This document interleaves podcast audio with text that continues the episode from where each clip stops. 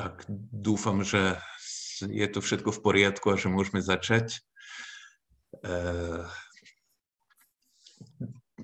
takže to je zaujímavé, že sme piatýkrát spolu. Ja som teda druhýkrát a e, môžeme pokračovať vo vykladaní zatiaľ stále iba prvej kapitoly Lukášovho Evanielia, ale dnes by sme mali ju dokončiť až po 80.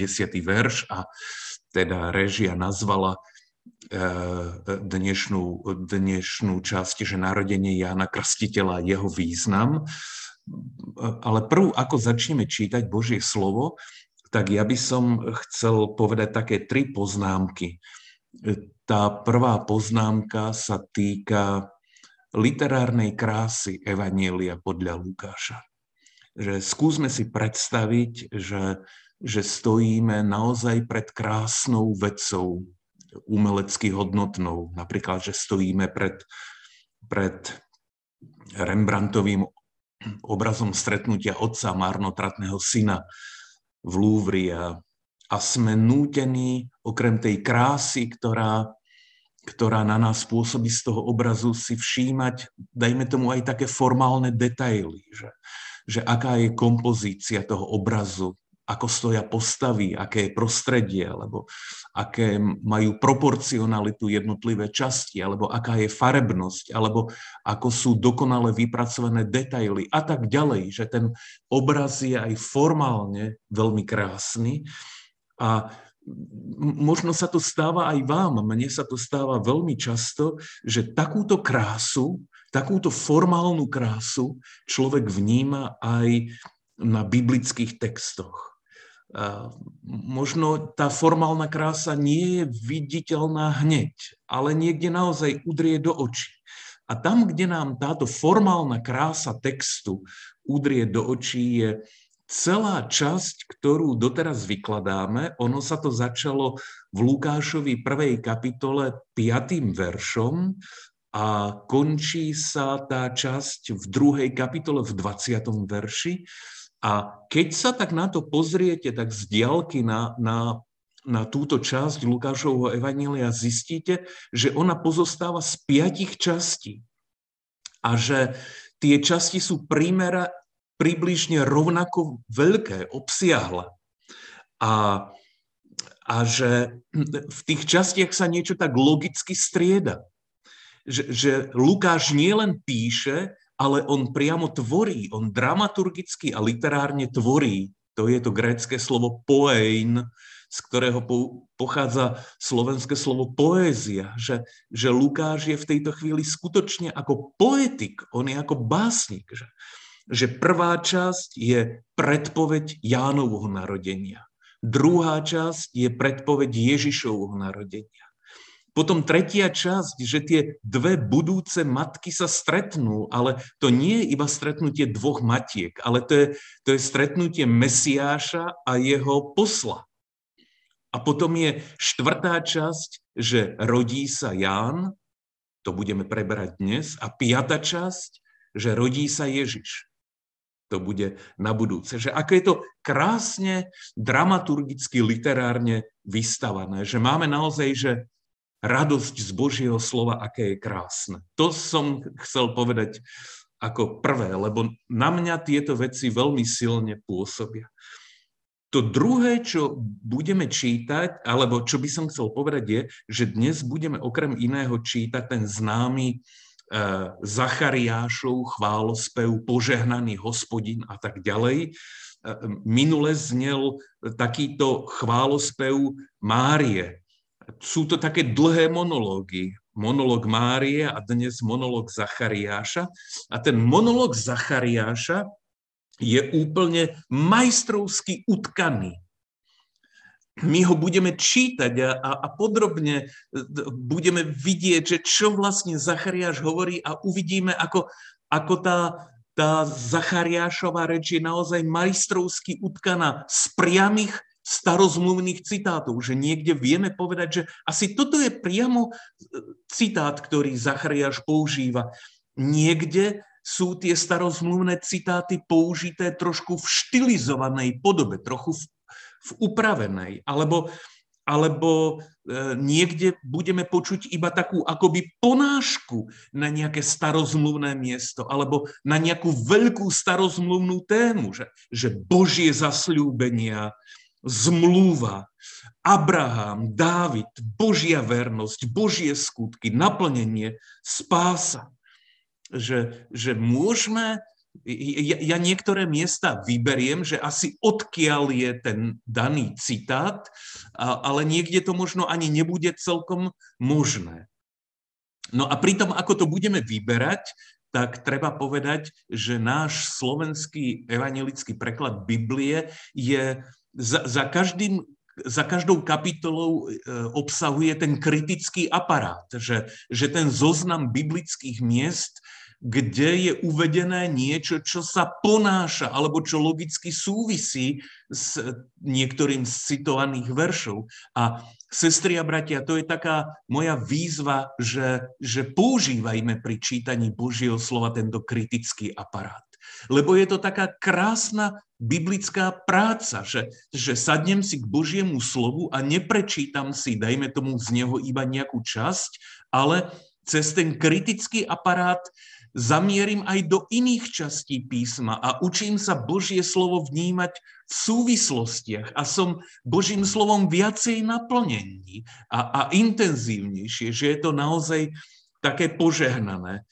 Ehm, a, a, a to je možno tá tretia vec, ktorú chcem povedať, že nezabúdajme na tento kritický aparát, ktorý je za každou, za každou jednou kapitolou a, a a dajme tomu, že dnes už máme aj biblické weby, Trebars veľmi často používame, zrejme všetci web biblia.sk a tam sa dá podľa jednotlivých slov alebo tém vyhľadávať a človek má pred sebou celé to úžasné bohatstvo Božieho slova. Takže to boli také moje tri úvodné poznámky. Tá prvá, že aké je Evangelium podľa Lukáša aj formálne, literárne krásne. Tá druhá, že ako budeme dnes počuť ten Zachariášov chválospev a ako on je majstrovsky utkaný z mnohých starozmluvných miest. A tá tretia poznámka, že všímajme si, ten kritický aparát za každou e, biblickou kapitolou, lebo on nám otvára Božie slovo ešte do ďalších a ďalších rozmerov a, a súvislostí. No ale teda teraz už poďme priamo e, k jednotlivým veršom, je ich pred nami dnes dosť a my teda začíname od 57. verša. Ak by si nám ho Stanko mohol zdieľať. Alžbete však prišiel čas, aby porodila, i porodila syna. Tu sa teda naplňa to, čo aniel zasľúbil Zachariášovi a cez neho samozrejme aj Alžbete v 13. verši prvej kapitoly. A keď prejdeme do 58. verša, tak e, tam vidíme týchto, že susedov a príbuzných, ktorí sa zhrčia okolo tej rodičky a teda konštatujú, že aký je Boh milostivý k Zachariášovi a k Alžbete, že im dal, že im dal uh, uh, syna.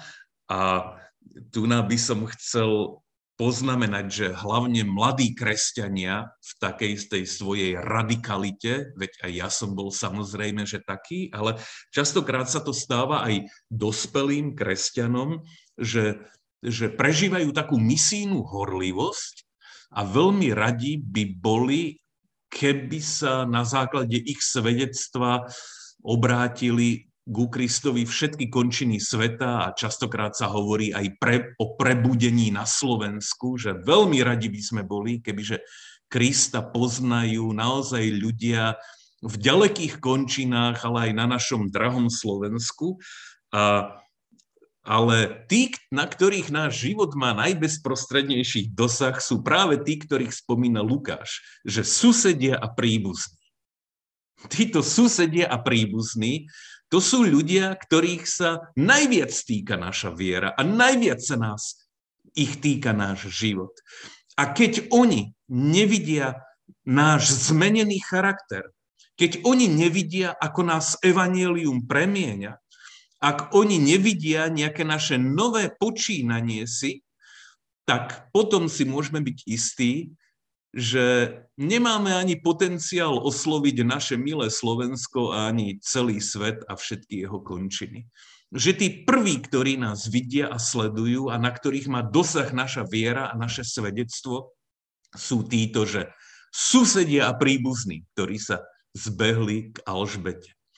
A v tom si treba ceniť takú, taký realizmus apoštola Pavla, ktorý povedal jeden krásny výrok v Galackým 6. kapitola 10. verš, ktorému ja som roky a 10 ročia nerozumel, že čo tento výrok znamená, že kto sú to tí domáci viery, že činte dobre všetkým, ale najmä domácim viery. To sú práve tí ľudia, ktorých máme na dosah vo svojom živote a ktorí majú vidieť náš zmenený charakter a naše počínanie a, a s ktorými Boh môže pohnúť, ak to oni vidia. Že to je ten náš najbližší misijný cieľ, tí najbližší ľudia v našom živote. To je taký známy aforizmus, ktorý povedal e, Dostojevský, ale on ho nepovedal ako kresťan, ktorý uvažuje o misii, ale ako taký že človek, ktorý uvažuje o tom, ako môže literatúra zmeniť e, e, ľudí na celom svete. A Dostojevský hovorí v jednom aforizme, že, že, že milujem celý svet a rád by som ho proste priviedol k niečomu dobrému, ale môj sused Alioša mi tak lesia na nervy, tak by som ho utopil v lyžičke vody. Proste, že, že človek nedokáže prejaviť nejakú kladnú sympatiu k najbližšiemu človeku, k susedovi na poschodí, ale rád by evanielium zmenil celý svet. No nie, tak v tomto 58. veršíku nám Lukáš dáva do pozornosti susedov a priateľov. A potom je tu 59. veršík a, a potom nasleduje 60, 61, 62 a tu nám bude akýsi taký dramatický spor o, o meno dieťaťa. A my si nemusíme myslieť, že, že, že Zachariáš, Alžbeta a ich susedia a príbuzní sa iba nejako tak malomešťacky hádajú o to, že aké bude pomenovanie toho dieťaťa. Ale, ale ak si spomeniete, ja neviem, kto počul ten môj prvý výklad a kto je tu úplne nový, tak by som chcel pripomenúť výklad verša 13, kde, kde, kde aniel oznamuje Zachariášovi, že, že meno toho dieťaťa bude Ján. A ja som vtedy hovoril, že v, v, tom, v, tom, v tej biblickej tr- tradícii dávať meno niekomu znamenalo preberať aj vládu nad niekým. Ja som vtedy hovoril o tom, ako Boh vyzýva Adama, aby on dal mená zvieratám. To znamená, že, že dostáva právo aj vládnuť nad tou, nad tou živou zvieracou a rastlinnou ríšou. A, a tu ná ale diktuje meno tomu dieťaťu Boh. A to teda znamená, že ten spor o to meno je vlastne sporom o to, že kto bude mať právomoc nad tým dieťaťom, či rodičia, alebo niekto iný. A je teda jasné, že, že ten, kto preberá úplnú právomoc nad tým dieťaťom, je Boh. E, ten Zachariáš ako by sa najprv tomu vspieral a bol potrestaný. Ale teraz už vidíme v tomto 59., 60. a 62. verši, ako Zachariáš proste príjma toto Božie jednanie a uvedomuje si, že on ako otec, to bolo tabu, že otec mal právo určovať smer života svojho syna. On, Zachariáš, sa tohto akoby zrieka a a necháva Boha, aby on to dieťa pomenoval. A, a v 60. veršíku aj Alžbeta to chápe, že, že ona ako matka nemá právo na to dieťa a odovzdáva ho Bohu a hovorí, že bude sa volať tak, ako ho pomenoval Boh, nie ako ho pomenovávame my. No a e, tá, proti tomuto sa dvíha akoby vlna odporu a nepochopenia a tí susedia a príbuzní sa obracajú na otca a Zachariáš teda potvrdzuje, že, že tento dieťa bude Božím dieťaťom, že to nebude Zachariáš mladší, ale že to bude Ján.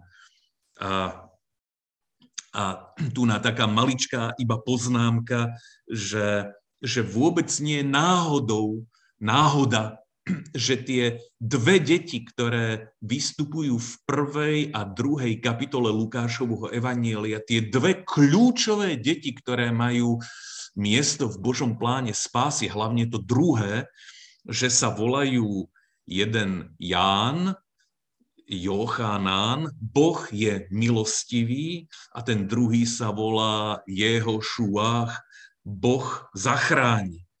Že, že v týchto dvoch menách Boh je milostivý a Boh zachráni, lebo Boh je záchranca, tam je obsiahnutá celá novozmluvná teológia.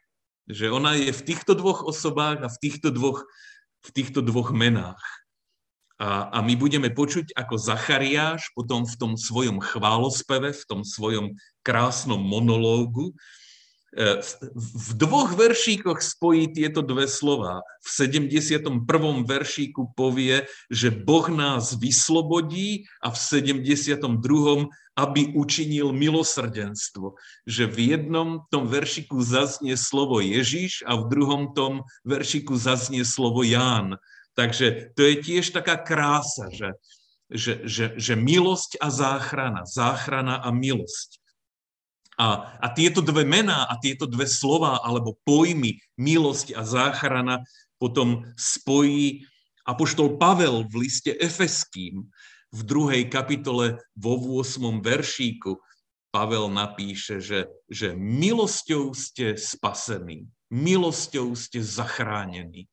Že v tom slove milosť sa ozve akoby Jánovo meno, Boh je milostivý a v tom ste zachránení, ste spasení, sa ozve Ježišovo meno. Boh je spása. Takže že v tomto jednom veršíku Pavlovom z Efeských 2. kapitola 8. veršík je spojen na Jánova osoba a príbeh, Ježišova osoba a príbeh, tieto dve mená a tieto dva obrovské fakty, že, že Boh sa nám ukázal v Kristovi ako milostivý a zachránil nás. 64. veršík, e, tak ako Zachariáš ako otec kapituloval pred Bohom a odovzdal mu svoje dieťa, tak prichádza aj také oslobodenie spod toho zámuku mlčania a Zachariáš otvorí svoje ústa a Boha chváli a teraz povie jeden krásny chválospev, a ten chválospev Zachariáš povie veľmi spontánne a slobodne. Jemu spieva aj srdce, aj ústa. Nikto Zachariáša nemusel k tomu dokopať. Zachariáš to povedal, ako by bol novým človekom, že on zrazu inak a hlbšie Bohu rozumie a to, čo povedal, by nepovedal pred deviatimi mesiacmi, ale teraz to hovorí úplne spontánne. A e, e, tak, tak, mi to, tak mi to napadá, dal som tu hm, citát z druhého listu Apoštola Pavla Korinským z 9. kapitoly 7. veršík. Pavel hovorí, že píše, že nie z neochoty alebo z prinútenia. On takto komentuje ten fakt, že robí veľkú finančnú zbierku pre, pre kresťanov v Júdsku a, a zbera im peniaze v, Ma, v Macedónii a Achaji a vyzýva tých bohatých antických kresťanov v tých gréckých, na tom gréckom území, že dávajte, ale že Dávajte nie z neochoty alebo z prinútenia, ale treba povedať, že z neochoty alebo z prinútenia sa dá dávať. Z neochoty alebo z prinútenia sa dá chodiť aj na bohoslúžby. z neochoty alebo z prinútenia sa dá aj prihlásiť na náboženstvo alebo čítať si doma Biblia. A, ale to, čo robí Zachariáš, to už nie je z neochoty a z prinútenia. On veľmi spontánne a slobodne otvára svoje ústa a, a chváli pána Boha. A to je naozaj taká osobná výzva pre mňa aj pre všetkých nás, že ak niečo v duchovnom živote robíme, tak nerobme to z neochoty alebo z prinútenia. Úžasné je, keď je celá ľudská bytosť slobodná pre Boha a otvorená Bohu a to, čo robí, robí spontánne a prirodzene, tak ako Zachariáš. 65. veršík E, vtedy prišiel na všetkých susedov strach a tak ďalej, že, že oni vidia to, čo sa deje s Alžbetou Zachariášom a tým ich dieťatkom a, a to, čo sa deje, im všetkým slúži ako svedectvo. A v 66.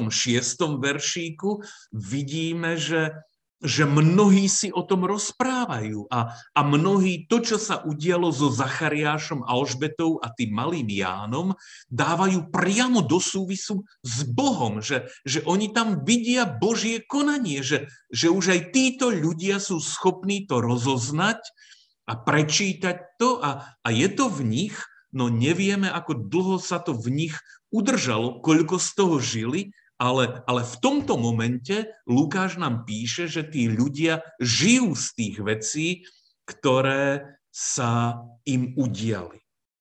No a, a keď na budúce bude výklad e, príbehu o, o narodení pána Ježiša a potom bude ob, ob ďalší výklad asi o tom, ako je 12-ročný pán Ježiš v chráme, ako sa stratil a, a našli ho, tak tam dvakrát počujeme tiež aj pri narodení pána Ježiša, aj pri tom stratení a nájdení pána Ježiša, že Mária všetko to, čo pri tých veciach boli, bolo povedané a čo sa udialo, že ona si to zachovávala v srdci.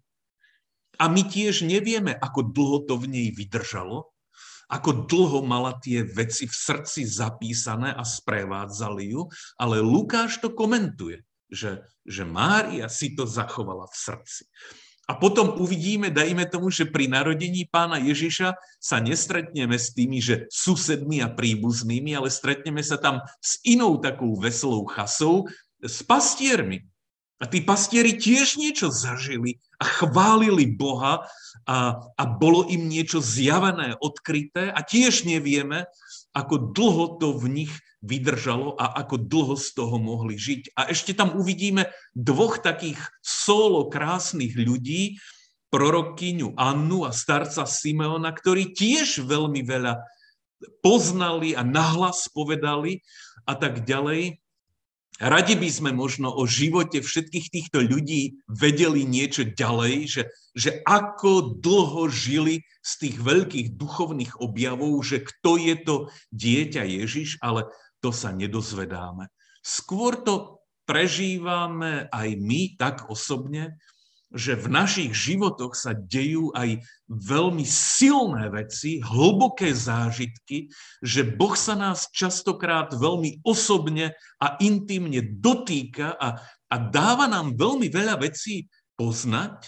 A otázka je, že ako dlho z toho dokážeme žiť. Že ako rýchlo tie veci sú zapratané inými vecami, ako sú starosti a strachy a frustrácie a tak ďalej. Ako dlho dokážeme žiť z toho, čo nám Boh dáva poznať, vedieť, ako sa nás dotýka. No, kiež by to bolo, kiež by to bolo čo najdlhšie, samozrejme. V 67. veršíku Zachariáš je naplnený Svetým duchom a začína hovoriť o svojom o tom, čo s Bohom zažil a tiež o svojom synovi a, a Lukáš píše, že prorokuje, že, že Zachariášovi sa otvárajú ústa k proroctvu a, a o svojom synovi v tom dlhom monológu povie to, že on bude prorokom najvyššieho. A v, v tom svojom prvom výklade, e, keď aniel hovorí o, o dieťatku, o Jánovi, ja som tam, tam bolo citovaných niekoľko vecí, ktoré aniel povedal o dieťatku, že bude ten, to dieťa, že bude veľký pred pánom.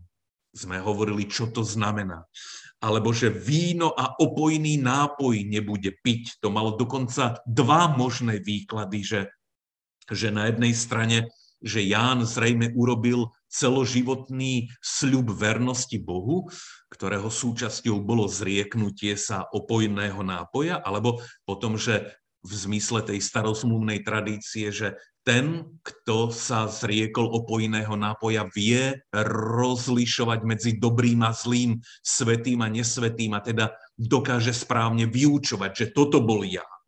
Alebo že, že bude naplnený duchom svetým. A nie len od nejakého konkrétneho dňa, ale od života matky.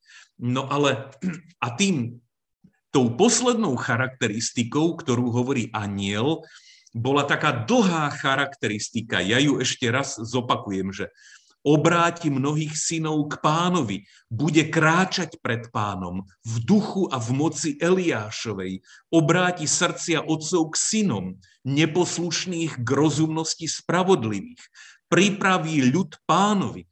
A toto, čo aniel hovorí Zachariášovi o jeho budúcom synovi, je to, a to, čo v židovskej vierovke prislúchalo mesiášskému poslovi. Osobnosti, ktorá sa mala zjaviť krátko pred vystúpením Mesiáša a mala pripraviť akoby pôdu medzi ľuďmi na vystúpenie Mesiáša. No a, a, a najčastejšie táto úloha byť mesiašským poslom bola pripisovaná prorokovi Eliášovi, ktorý bol vzatý do neba a teda podľa tej židovskej vierovky sa mal vrátiť ako mesiášský posol. A, a teda priamo toto, že ten Ján bude tým prichádzajúcim mesiášským poslom, tým Eliášom, práve toto oznamuje aniel Zachariášovi. A Zachariáš to teraz v tom chválospeve potvrdzuje, že on naozaj očakáva, že to dieťa bude týmto Eliášom, mesiášským poslom. E, v 68.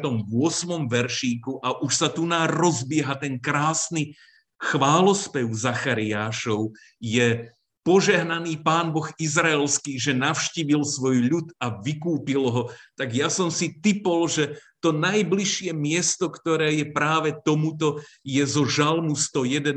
9. verš, že on, teda hospodin, poslal vykúpenie svojmu ľudu.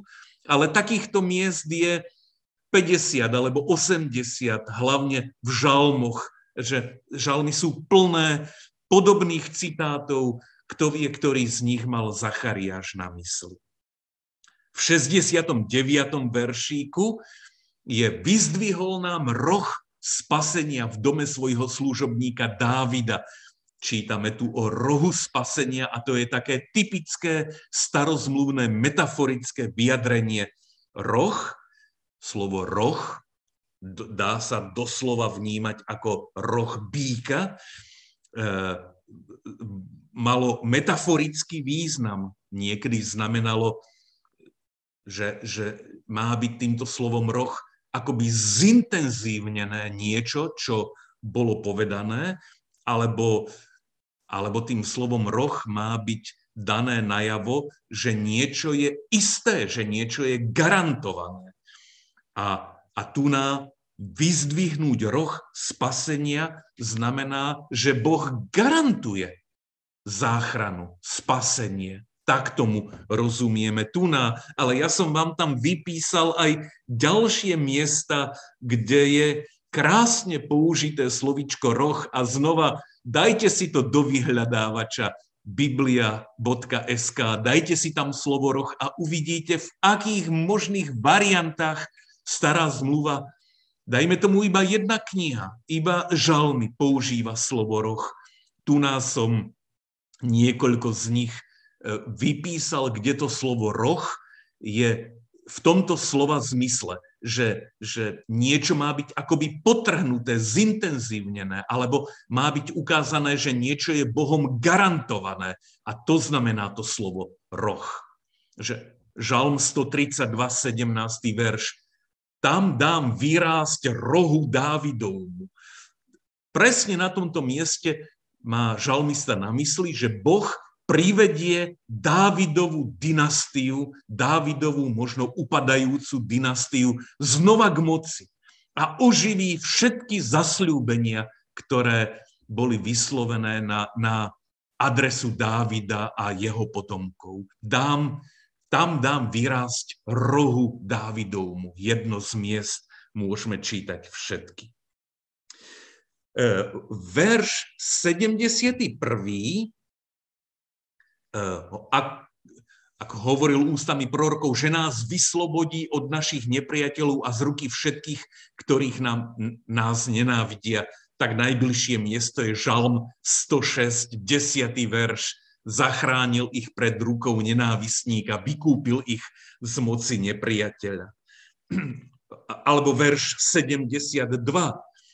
Tam som aby učinil milosrdenstvo s našimi otcami a rozpomenul sa na svoju svetú zmluvu. E, tam, sú, e, tam je niekoľko miest, kde sa spomína Božia zmluva s Abrahámom. Napríklad v Žalme 105, ale si potom všimnite tých raz, dva, tri, štyri, päť, šesť miest, kde v prvej knihe Mojžišovej Boh opakuje niekoľkokrát svoje zasľúbenia, ktoré dáva Abrahamovi. To jedno miesto je aj spojené s obriezkou, že znamením tej, tej zmluvy medzi tebou a mňou, Abraham, bude obriezka tvojho potomstva. A všetkých týchto šesť miest má asi Zachariáš na mysli a a velebí Boha, že tie zasľúbenia sa naplnili a tie, tá, tá Božia zmluva s Abrahámom. A e, verš 75 Zachariáš tam hovorí o tom, že, že budeme môcť Bohu slúžiť v svetosti a spravodlivosti a ísť pred jeho tvárou. A, a teraz tu na vidíme takú zvláštnu vec, že akoby že, že Apoštol Pavel na dvoch miestach, Efeským 4.24 a Týtovi 2, spomína spojenie týchto dvoch slov, že v svetosti a v spravodlivosti. Že to bolo niečo, čím, tým, čím ten starozmluvný človek žil. Že ak si niečo prajem, prajem si svetosť a spravodlivosť. Takto túžim žiť. Že Bože, ja túžim žiť v svetosti a v spravodlivosti. A teraz Zachariáš hovorí, že áno, teraz už budeme môcť žiť v svetosti a spravodlivosti. A, a Apoštol Pavel konštatuje, že v Ježišovi Kristovi môžeme žiť v svetosti a v spravodlivosti. Potom vo verši 76. tu priamo Zachariáš hovorí o svojom synovi ako o prorokovi najvyššieho, ako o mesiašskom poslovi, ako o Eliášovi, ktorý, ktorý pôjde pred tvárou pánovou a bude mu pripravovať cestu. Tuná je najdôležitejší starozmluvný citát, priamo tento z Malachiáša z 3. kapitoly, prvý verš a potom 23. a 24. verš. Tuná priamo Malachiáš predpovedá príchod Eliáša ako mesiášského posla. A Zachariáš hovorí o svojom dieťatku, áno, si to práve ty, ktorý bude tým mesiášským poslom, Eliášom, ktorý prichádzajúcemu Mesiášovi pripraví cestu. V 78. veršíku sú také, e, e, e, sú, je miesto, kde, ho, kde sa hovorí o svetle, o slnku, o vychádzajúcom slnku, povstaň a zaskvej sa, tak tam som vybral priamo, ako by to bolo zobrané z úst proroka Izajáša, 60. kapitola, 1. až 3. verš, že raz sa tam spomína v Izajášovi svetlo, raz sa spomína sláva hospodinova. Ale my musíme vedieť, že ten starozmluvný človek mal o tom, čomu my hovoríme sláva hospodinova, aj takú fyzikálnu predstavu a sláva hospodinova vždy žiarila. Sláva hospodinova bola vždy svetlom. Takže keď sa hovorilo o svetle alebo o sláve hospodinovej, tak boli to synonymá. Vždy sa hovorilo o jednej a tej istej veci, o niečom, čo vyjadruje Božiu dokonalosť a čo priamo svieti, vyžaruje to jas. No a potom v 79. a v 80. veršíku sa znova spomínajú e, tma a svetlo. A ja som tu na vypísal tri miesta, všetky sú z Izajáša. To prvé, Izajáš 9, 1 až 2, je, je také tradičné mesiášsky chápané a vykladané miesto. Citujeme ho na Vianoce pri štedrovečernej bohoslužbe. Ľud, ktorý chodí vo tme, uzrie veľké svetlo a hospodinov. A to bol klasický mesiášsky vykladaný text, že Mesiáš bude veľkým svetlom. No a potom je tu Izajáš 42 a Izajáš 49, to je zase z cyklu piesní o trpiacom služobníkovi hospodinovom a tam Boh pomenováva toho svojho trpiaceho služobníka, že, že on bude svetlo národov a jeho urobí Boh svetlom národov, ktorý bude svietiť všetkým, ktorí sú v tme. Takže aj z týchto miest je utkaný ten dlhý Zachariášov chválospev, ktorý on pri tom narodení syna venuje Bohu. No a už je iba posledný veršík a záver. V tom poslednom veršíku e, Lukáš konštatuje, že dieťatko za prvé rástlo, mocnelo na duchu, bolo na púšti až do svojho vystúpenia pred Izraelom vystúpil akoby Ján pred celým Izraelom. To, čo ako Ján vystúpil, tak sa netýkalo iba nejakého regiónu, ale on akoby vystúpil cez pred tým celým pôvodným Božím národom Izrael. My ešte raz o dieťatku budeme počuť, teda raz o, raz o dieťatku a raz o dospelom mužovi. V Lukášovi v druhej kapitole bude povedané, že že rástol, bol múdry a milosť Božia bola s ním. A v Lukášovi v 3. kapitole už Ján ako dospelý, keď vystúpi, tak už budeme počuť iba, že, že bol na púšti. No a my už vieme, ten, kto bol na tom mojom minulom výklade, ja to iba nakrátko zopakujem, že to slovo púšť nemalo iba ta, taký nejaký geografický význam, že on žil nie v meste, ale niekde v pustatine, ale to slovo na púšti znamenalo, že Ján nábožensky niekde patril ako človek. A teda nepatril medzi tie klasické triedy tej židovskej spoločnosti, že Ján nebol farizej, zákonník, sadukaj, herodián alebo, e, alebo publikán, ale Ján bol esén, alebo esejec, to znamená, že, že rezignoval na tú oficiálnu e, e, židovskú spoločnosť, rezignoval na oficiálny chrámový kult, odišiel do pustatiny, ako v jeho čase odchádzali mnohí a mnohí, aby tam žili svoj alebo súkromný asketický život s Bohom, alebo žili tento život v špeciálnych spoločenstvách a Ján bol teda takýto asket, esej, esenec, ktorý mal okolo seba, ako budeme potom počuť, niekoľko učeníkov. Bolo to teda zvláštne, že Ján e, nenasledoval svojho otca v kňažskom povolaní, ale vybral si úplne inú cestu. Poďme do záveru, lebo čas sa nám kráti a ja už by som chcel povedať iba, iba e, dve veci, že to, čo tu na v tomto dnešnom príbehu a v tom minulom e, prežíva, e, prežívajú Zachariáš a Alžbeta, tak má také svoje fázy.